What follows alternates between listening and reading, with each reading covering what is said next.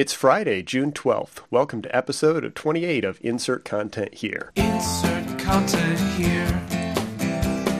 Words intentionally unclear. Rop bop a dee doo bop bop a do do. Insert content here. Hi, I'm Jeff Eaton, digital strategist at Lullabot. Every couple of weeks, I get together with interesting people from the world of content strategy and digital publishing and web design to talk about the latest news and cool things they're working on and all the uh, interesting, incredibly nerdy topics of the day.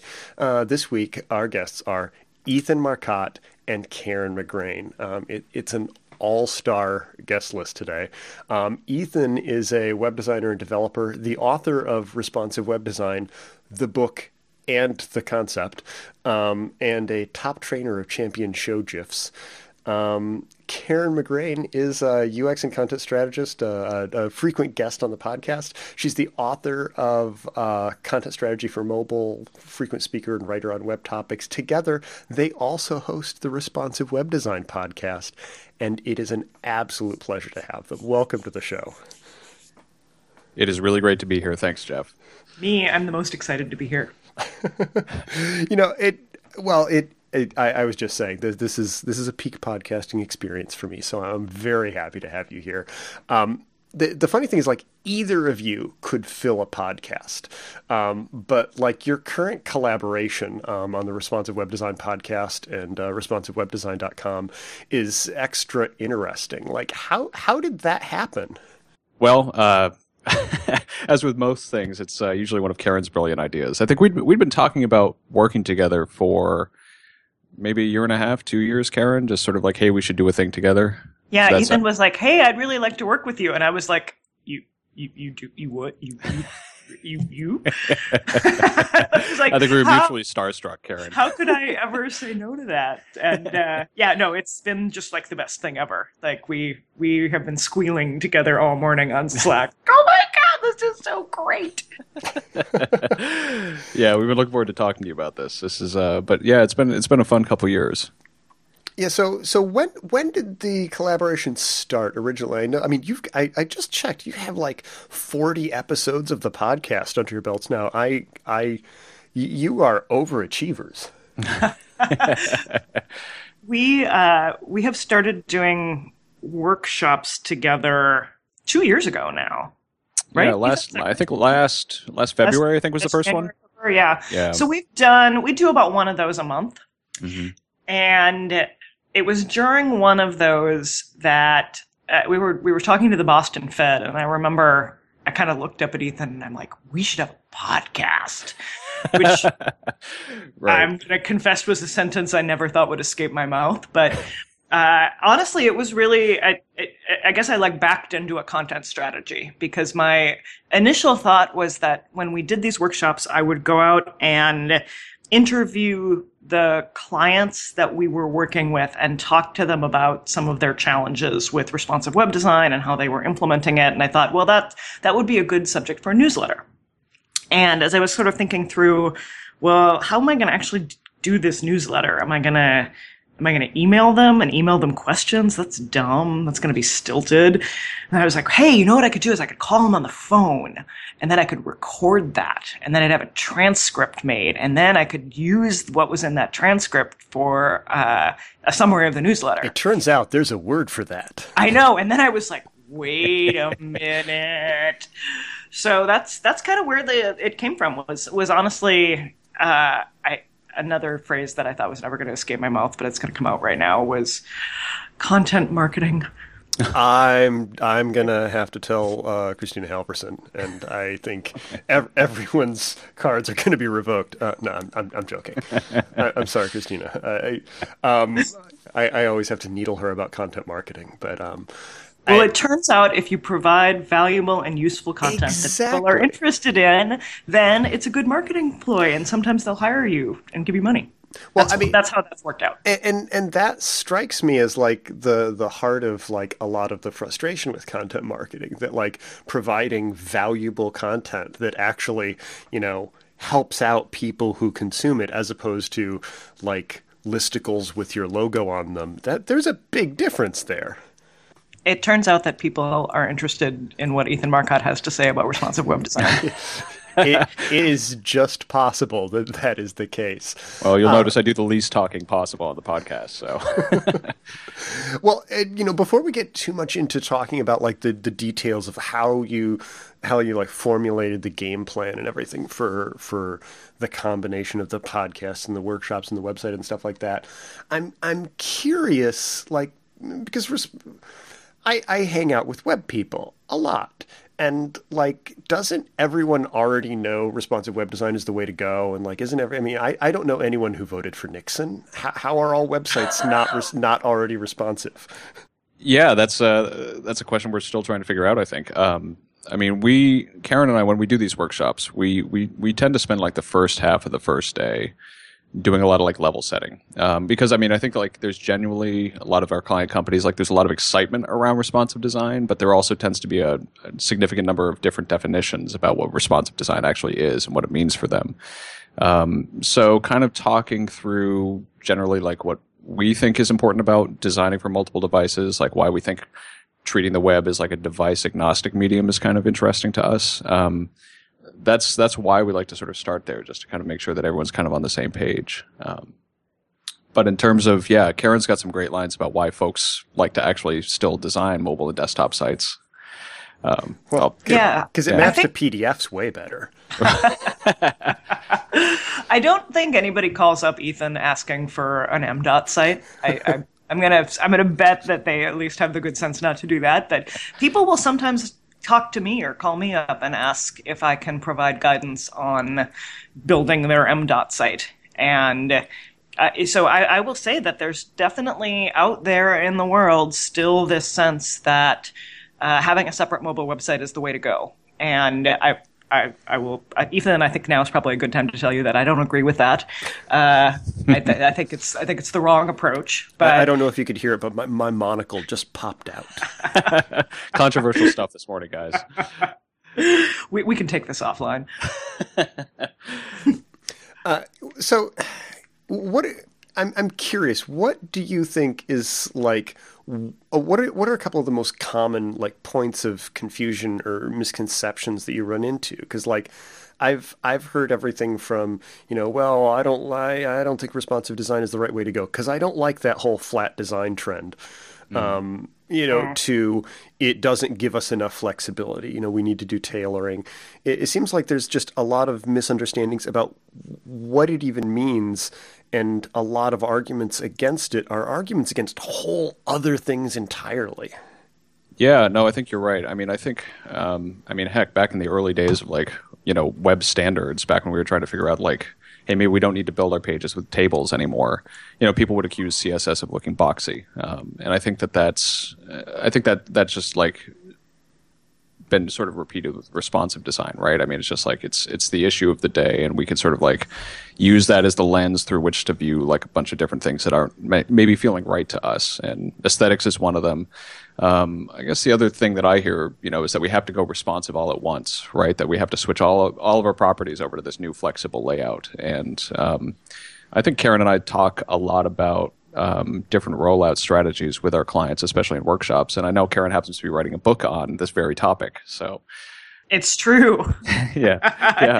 I, am I'm going to slide that five dollars over the table. Thanks. you know, I, I, I think that there is I, I I think there are a lot of myths that float around. You know, responsive is bad for performance, right. or um, you know, responsive means that you can you have to send the exact same information to everybody all the time. Mm-hmm. Uh, but honestly, I think when you start to peel back a lot of people's resistance to responsive, I genuinely think it is sitting firmly on a foundation of wanting to privilege the desktop that oh, sure. they still are not out of their mindset that well but the desktop is the most important thing and we need to keep everything exactly the way it we figured out it should be on the desktop now this is despite the fact that many organizations desktop websites are terrible and this is a huge chance for them to go in and fix some things that are broken but yet they they go into it saying okay okay we get it we have to go responsive but the lens through which we want to make the site responsive is through saying nothing on the desktop can change. And that's, you know, I, I'm going to say again, probably not the right way to go about it. But but Karen, like the the desktop gives us enough space to shove enough boxes onto the homepage to satisfy every stakeholder. How can we Yeah. possibly duplicate that on mobile? Carousels. Yes. okay. Oh, okay. So, well, it, it's interesting because, like, we've had a lot of conversations about whether, like, mobile first is like an ideological sticking point. And hmm. I think for us, at least on a lot of projects, it's not so much that we like want to demand that people design their mobile first site and, you know, design a mobile first site and like somehow scale it up to work on desktop um, because that seems ju- uh, sort of silly just in the opposite direction. But what we found is that like the earlier you start thinking about mobile, it forces prioritization decisions that often just never happened on the mm-hmm. desktop website. And it's that prioritization and that hard thinking about what it, what's what's the actual purpose of this particular place on our site? What's the job it's trying to do? And are these things doing it effectively?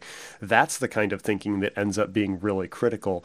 And ironically actually ends up feeding into like making the responsive design process easier. Yeah. Yeah, no, I would totally agree with that. I mean, that was Luke's whole, um, you know, purpose for making that argument in the first place, right? I was like, back in the day, we were just sort of like having these desktop only projects and then like, oh crap, mobile. Like, we need to sort of like tack this like separate experience onto the end of this larger project lifecycle. And I think the earlier you can bring devices into the design process, um, the better the product's going to be anyway. Um, so that's why we're seeing more people like focus more on prototyping rather than just like you know, just sort of like letting the design sort of live and die in Photoshop and then shipping it off to somebody to produce it. Um, you know, the the faster you can get things into the canvas you're actually designing for, you know, all these different size screens and devices, um, the better the end result's going to be. Um, you know, Karen and I talked to the Virgin America design team a couple months back, and they said it wasn't really about mobile first or desktop first. It was really about designing everything first, which is kind of terrifying from a scope standpoint. But i was um, going to say yeah, yeah, but I think it's right. It's like you know, s- starting small and then you know, keeping that focus throughout the like the resolution spectrum or whatever you want to call it um, can actually do some really beautiful things for the design. You know, I also think that no matter how many times we try to drive this message home, there is still this sense that device indicates the user's context or the user's intent. And I, I, I tell you that I have a, a Google alert set up for responsive design and responsive web design. and uh, if you, that oh man You just you share wanna links. see- It just make me cry. Yeah. I know. I, I'm like, I'm halfway tempted to start a Tumblr of like just the most terrifying things that get published. And, uh, you know, there's this real sense in a lot of what people are saying that you need to target information by context. And, you know, I can, I'm, in some, in some extent, I'm sympathetic to where marketers are coming from because they're, they're trying to parse out the differences between what somebody's mindset when they're, at home, maybe more focused in researching versus when they're out of home and, and looking for something fast. And you know, they they they genuinely believe that one, they can intuit what that context is, and two, make good decisions about that context. And I think that I, I mean, there's just a lot of flawed assumptions that are being made there. I think mm-hmm. it's obviously deeply, deeply flawed to presume anything about the user's context or intent from the the, the type of device that they're, they're they're choosing to use because I don't think people. I mean, people use every device for every reason, and there's no reason to make assumptions there.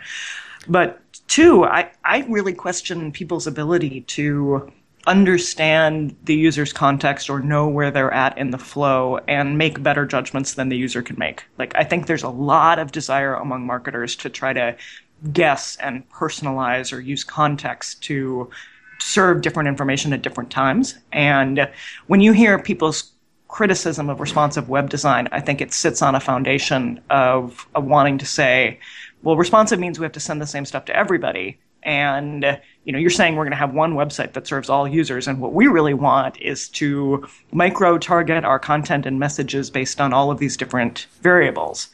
And you know, while there are scenarios in which I think that may make sense in the future, let's face it, your website's terrible. Like, get your website in shape, you know, get the basics right first, get the foundation in place. And, mm-hmm. and once you have a foundation of responsive web design, then maybe you can selectively identify some things that you want to target.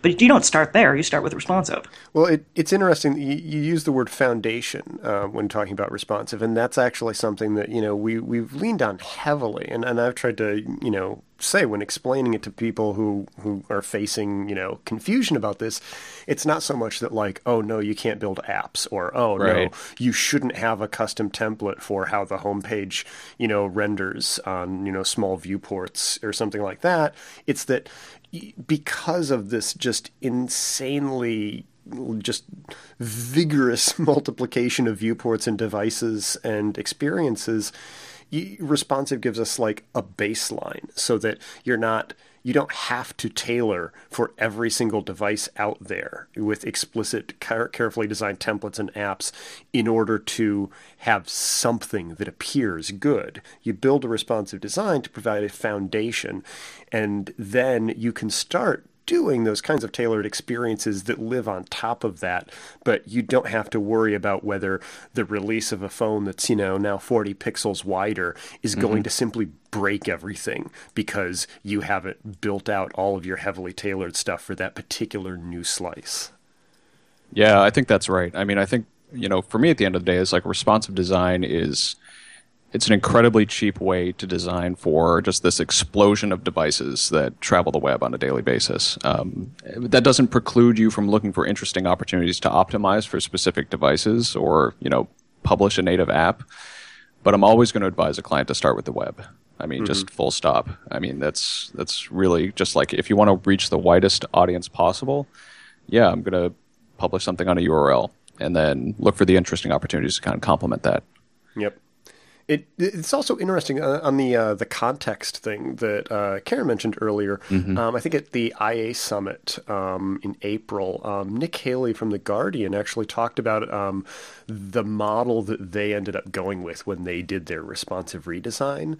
Um, and one of the keys was that they stopped think, trying to worry about what context a user was in and tailoring it, and they started talking about um, like what consumption mode someone was in and presenting different kinds of articles on the homepage that met the needs of different consumption modes like um, someone's skimming for updates someone's wanting to learn about new things or someone wants to dive deep into a topic that has interested them those were sort of like the three primary consumption modes that they were that they were addressing and they wanted to make sure that there was a mix of all of those different kinds of things on the homepage. Um, but and and that that seems like it's a very different approach than the what context is someone in. Let's serve up different content you know different content to them. But it still gave them a lot of ways to vary um, what they were serving up. I think for me one of the the major things that i it's like I get these Google alerts and I go chasing around the web making comments on people's articles whenever they start spreading myths about responsive web design. And one of them is this myth that you that that responsive web design does not support any adaptive content at all. Like the mm-hmm. idea that, and I, you know, I, I keep reiterating, it's like responsive design is fluid grids, flexible images, and media queries. It doesn't say anything about what you serve into those templates. And, you know, I'll say again, like, I genuinely believe that for 90% of the scenarios, 95% of the scenarios, you're better off just serving the same thing to everybody everywhere in every context. But if someone comes to me and they're like, hey, I have a justifiable business reason why I might need to target content according to some some known variable, time of day or location. Uh, you, that that's not a that's not a reason that you would want a separate mobile website that is a reason for which you would still build responsive templates and then potentially target different information based on some known context. So, you know, that, that you can serve adaptive content into responsive templates. And I think that, that, like if I was talking to a publisher, publishers are really, like they they they mostly get the idea that you want to start with a responsive foundation, but you do hear publishers talk about what they call day parting, which is they want to serve different information at different times of day. And I've talked to some publishers that say that's their strategy. That's why they have a separate MDOT site is so that they can day part because they're like, well, mobile users use it, use devices when they're on the train and people use tablets at night and people use desktops Oh, when they're at work and that kind of thing. Like that, that doesn't make sense to me. I'm like, if you want a day part, like just do the day parting into your responsive templates and be done with it. Yeah, it, like we, we actually worked with a client a while back that they said, well, we've got a separate mobile site and we know we should probably go responsive, but right now we're using it to roll out different kinds of content experimentally in order to get different metrics, you know, in get, order to mm-hmm. get metrics on it. It's like, well, you're not even comparing apples and oranges, or you're not even comparing apples to apples then, because what you're comparing is whether content A performs on the mobile site and content B performs on the desktop site. It, it's you know that that's that feels like you're you're really ending up mixing and muddling a lot of different variables uh, when you do that do it that way too. It's no different from the people who I, I don't hear this argument much anymore, but the people who used to say, "Well, well, why should we bother having a mobile website when mobile is only five percent of our traffic?" Well, the reason mobile is only five percent of your traffic is because you don't have a mobile website. Convenient.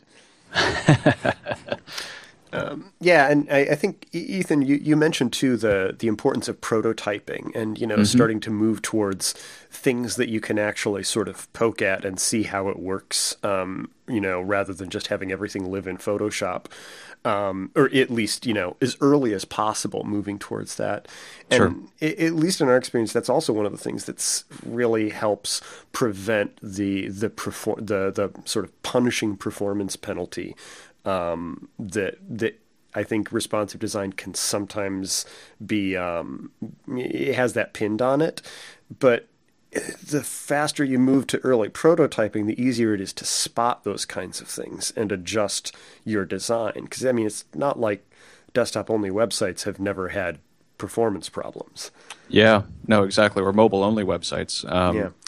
yeah, I think that's a really great point. Um, you know, this uh, this tool of defining a performance budget at the beginning of a design project is has been huge for me in my my practice. I mean, just getting everyone just on a high level to do like some sort of competitive analysis, looking at other sites, looking at their own sites, trying to see what current page load times are, and then talk about for this project, for this redesign, here's how we're going to define good performance. Um, whether it's page load times or you know page weight, um, you know, just getting that metric agreed upon kind of at the outset before de- designs even started is huge. And then you can actually, like you said, you know, start prototyping earlier in the design process, vetting, you know, new content types, new uh, new design ideas, and actually just sort of seeing, you know, where it causes you to kind of exceed that budget. Um, Yeah, are, are we spending too much of our budget on this particular page element? Is there a different Right. approach we can take, as opposed to, like you know, at the at the eleventh hour saying, Exactly. "No, this feels slow in some sort of vague way. Right, right, exactly. And then you have to ship it, or then you're in that situation where the development team is taking a bunch of things away to, you know, get things back, uh, you know, into some sort of performant landscape. Um, and I think like if you can do that earlier in the process, if you can, you know, really bring prototyping into the design phase, then I think it's really more of a negotiation. It's a discussion kind of throughout. Um, So yeah, yeah, I would totally agree with that. I think it's it's it's really all about how you structure the project that influences how heavy the final product's going to be. Yeah. So okay, so d- tell me a little bit more about responsivewebdesign.com. The like this this project you've been working on. Like you two years ago, you started these uh, these workshops and you know talking to organizations that were looking at actually you know doing responsive design and, and diving into it and wanted to basically bring in the the biggest brains they could find to talk about it. Um, and then it turned into like the podcast and a, media blitz. I, I mean, like, did did it just sort of snowball? I mean, I know there was a lot of design work that went into the site as well.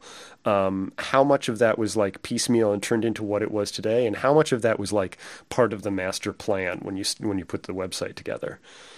Oh, I mean the the website was just a just a one pager to begin with, just really kind of like a master sheet, kind of advertising the workshops, and that was it at the moment uh, when we went live last I guess what would have been like two December's ago now. Um, and then over time, I think yeah, once we actually started, uh, you know, once the podcast needed to have a home, then we actually had to build a proper website. Um, and then eventually we started offering some public workshops as well. So it's definitely grown pretty organically. Um, and you can still see like snippets of like the old design system kind of poking around. I, I need to do a cleanup pass and kind of unbreak a few things that I've broken over the last I, couple months. I did notice that the site is responsive. Oh well, yeah. Unfortunately, or not. Uh, it, it is also one of the fastest sites on the internet. I'm pretty convinced. uh, let's. I mean, thank you, but yeah, let's. Uh, yeah, part of that is just because I mean the design is really just one, one of my favorite typefaces. So it's we kind of designed to be fast and really get the words in, into the screen as quickly as possible. Um, it's about the content. Exactly, exactly. So uh, no gradients here, kids. Um, yeah, yeah, but no, I think no, it's, no full splash videos behind the uh, behind the text. well, stay tuned. Um, yeah, yeah, but um, so it's it's definitely grown up organically, and I think the the the I would have made different design decisions. I think um, from the outset, you know, looking a little bit further down the road, knowing where we are now. But um, I've been pretty happy with how it's evolved. Yeah, yeah, definitely. Um, I mean, so what's the what's the reception been to the podcast? Because I mean, I think it's it's fills a very interesting like need.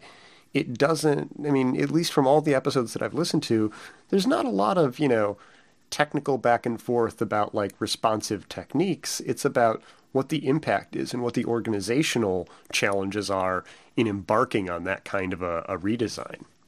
Yeah, I felt, I guess I personally felt like the challenge that most of the companies we worked with when we were when we're doing our workshops like their problems weren't really the specific technical challenges of, of how do you implement media queries. They mm-hmm. were much more around just all the that happens? How do you get the entire organization to understand that they have to work differently and prioritize things differently?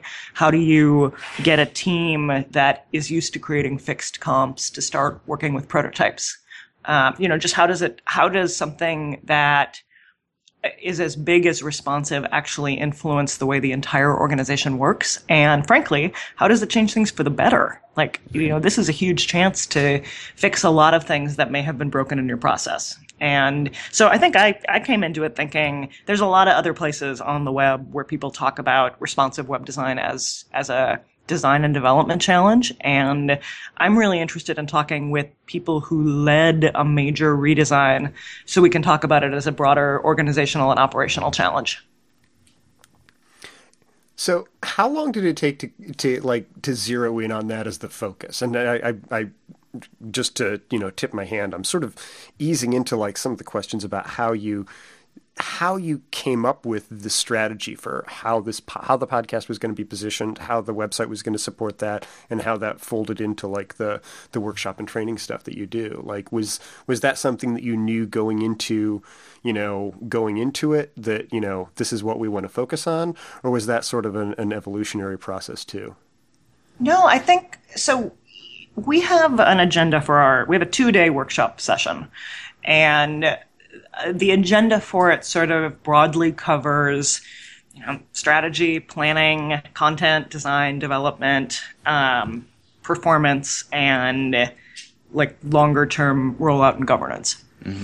And I think I just started with that roughly as as the topics that we would cover and I wrote up some interview questions that fit into each of those topics. Both Ethan and I feel pretty confident we were covering the range of topics that that came up most often.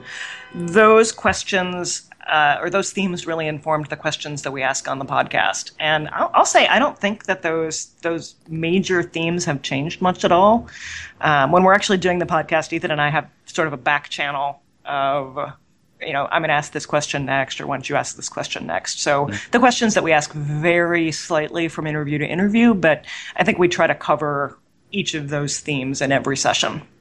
Ethan probably also noticed that that wound up being the uh, the outline for my book. So convenient. I'll slip you. I'll slip you twenty next time I see you.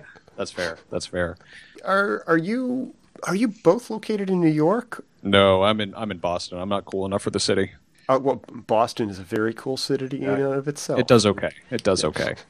Um, okay, so so like you're you're also collaborating remotely on, on on the podcast related stuff too, right? Yeah, yeah. I mean, we pretty much just sit in a Slack channel all day, and um, you know, Karen sends me awful links about responsive design, and I fix the website sometimes. Uh, so yeah, it works out okay. That that's a good system. Yeah. Um, so, it, like the the design process and the development process for the website was that something that uh, that you te- primarily tackled, Ethan, or was, was there like distance collaboration involved in that?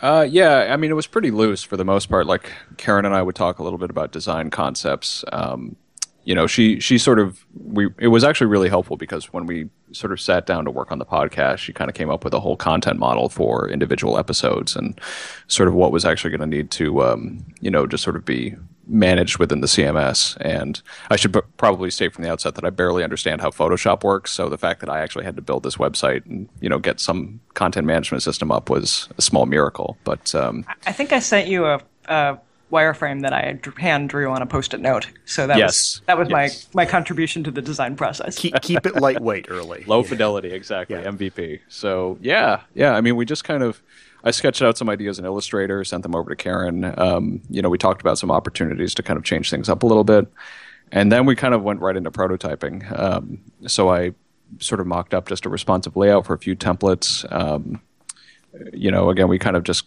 kept things really informal and just everything through github or through slack just sort of refining things as we went.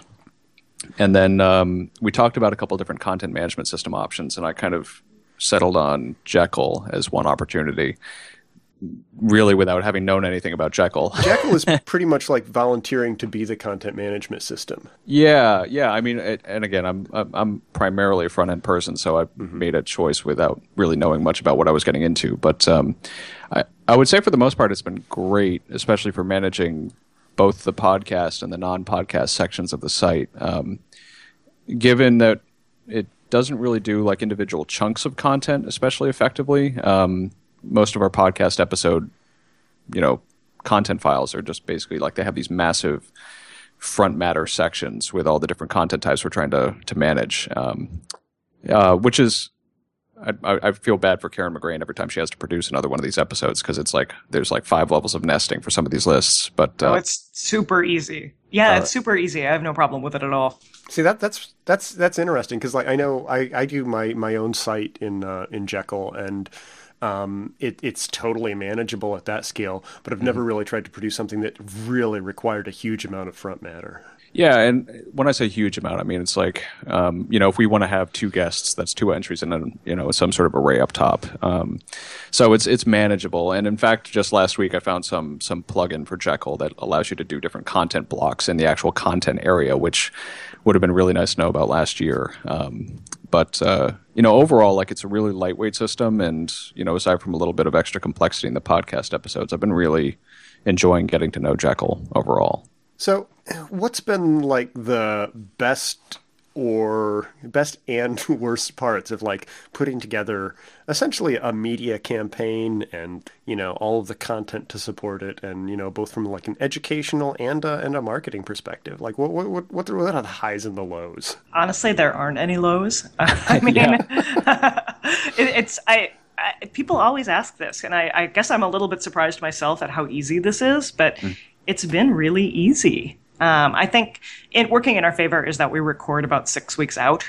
So, and so what that means is that rather than having to scramble each week to get an episode out, I usually batch four or five, six of them up at once and do all of the production work that I need to do all at one time, often when I'm on a plane or something. So it's really nice because it, it, I find that the production work, when I do it that way, it winds up filling some dead time where like I'm on a plane and it would be nice to have something to occupy my brain, but I don't want it to be too complicated and doing podcast production's perfect. Yep. And and then we yeah, it just happens. Like I don't think we've uh, you know, the most thing that's ever gone wrong with it is that sometimes I tweet a little bit late.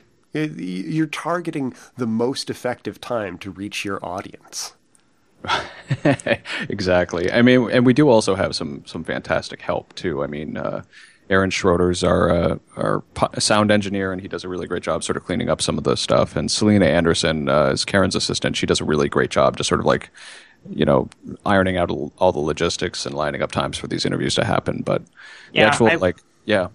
I, I got to give a shout out to Selena because it's true. There's no way we could do this without Selena. She is a she is a hero. We also Yeah. have a fantastic uh, guy named Seth Lavelle who does the transcripts. So, so yes, we have a. It, it takes a village. Yeah, it does. It, it sounds like it's a pretty a pretty well oiled machine though, so that's cool. Yeah, it's it's been great. So you, you've also got like like on on the actual like event side, like you've got a, a whole pile of interesting stuff queued up over the next like couple of months, uh, like workshops, you know, training events and stuff like that. Is there anything in particular coming up that uh, that uh, you're, you're looking forward to? I'll give a shout out to a full day workshop that we're going to be doing jointly at Design Content Conference uh, in Vancouver in August. So that's going to be, I, th- I, I think that's our next joint public appearance. I think that is correct. Yep. Yeah. I, I will be there. I am definitely looking forward to that. I know. Who, could I not be more excited? I, I, I am as excited as it's physically possible to be. and then we're working with Eric Westra, who also I'll give a shout out to him as being mm-hmm. genuinely awesome human being. He is our event producer, and so we will definitely be doing a couple of more couple more events at the end of this year, sometime this fall, but we haven't gotten those scheduled yet. Okay, Yep. so I, I'm I'm assuming that uh, you know keeping an eye on responsivewebdesign.com is the best way to be ready for that, right? You know what you could do is sign up for our newsletter. If you go to responsivewebdesign.com slash newsletter, Oh, well, well done. Well, well played. That was very on brand, Karen. Nice work. Uh, and and actually, I think you're you're also one of the uh, one of the keynote speakers at uh, Drupal North. I am. I'm going to come and hang out with you and James Walker in Toronto, and we're going to have a good time. But um, so before we go, I, I'm I'm curious, like, to any other folks who are looking down the barrel of like a project similar to this one, you know, putting together the support structure for it and you know educational slash promotional stuff. Is there is there any kind of advice that the two of you would offer?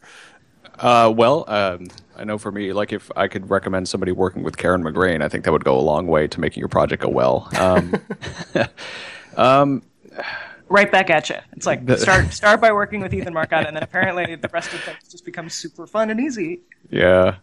Um, advice? I mean, I don't know. I think, uh, like overall, I mean, I think like the nice thing that I've found about working on the site with Karen is like there's not a lot of overhead. It's really about just kind of getting an idea down on paper, sometimes literally, and just sort of shed, shooting it over to my collaborator. And if you can work with somebody whose opinion you really trust and who's got a really keen idea of where things might need to go, um, you know, just kind of breaking down that I that I don't know uh, some of those timelines and deadlines, and really just kind of getting ideas sort of circulated as quickly as possible has been really helpful for me. Anyway, For me, the the thing that really sparked creating all of this was knowing that I could pretty easily get a transcript made of an audio file. Like that's honestly where that started for me. And I think that digital tools or uh, you know being able to use something like Mechanical Turk, which is what I started using on Amazon to do the transcripts. Like there's a lot out there that can streamline these sorts of processes and like you Ethan I you've got a whole crazy soundboard mixing system set up here. We we just hired a guy to do that for us. Um, Just saying. but you know, I think it's it's knowing what you what what you can reasonably take on and what makes sense to have somebody else take care of for you, and uh, you know recognizing that there's a lot of tools out there that probably could help you do something like this in a pretty streamlined way. Well, I want to say thank you very much to both of you. It's been an absolute pleasure, and uh, I think we, we, we covered even more interesting stuff than I- than I had been hoping for. So thank you very much. You two are like my favorite people. yeah, I've been looking forward to this all week. I, I have animated gifs ready to go out for the tweet. I, am I'm, I'm on the edge of my seat. But uh, well, so thank you so much for joining us. And uh, if anybody's interested in more information, they can go to uh, responsivewebdesign.com um, or ethanmarcotte.com, uh, KarenMcGrane.com. Uh, you, you people are, have like some on-brand web, you know, like domain names. My compliments. But thank you, and have a great day. Thanks, Jeff. You too. Thank you. Thanks for listening to Insert Content Here. If you'd like to catch up on our archives or keep up on our new episodes, visit us at lullabot.com slash ideas slash podcasts slash insert content here. You can also visit us directly at insertcontenthere.com.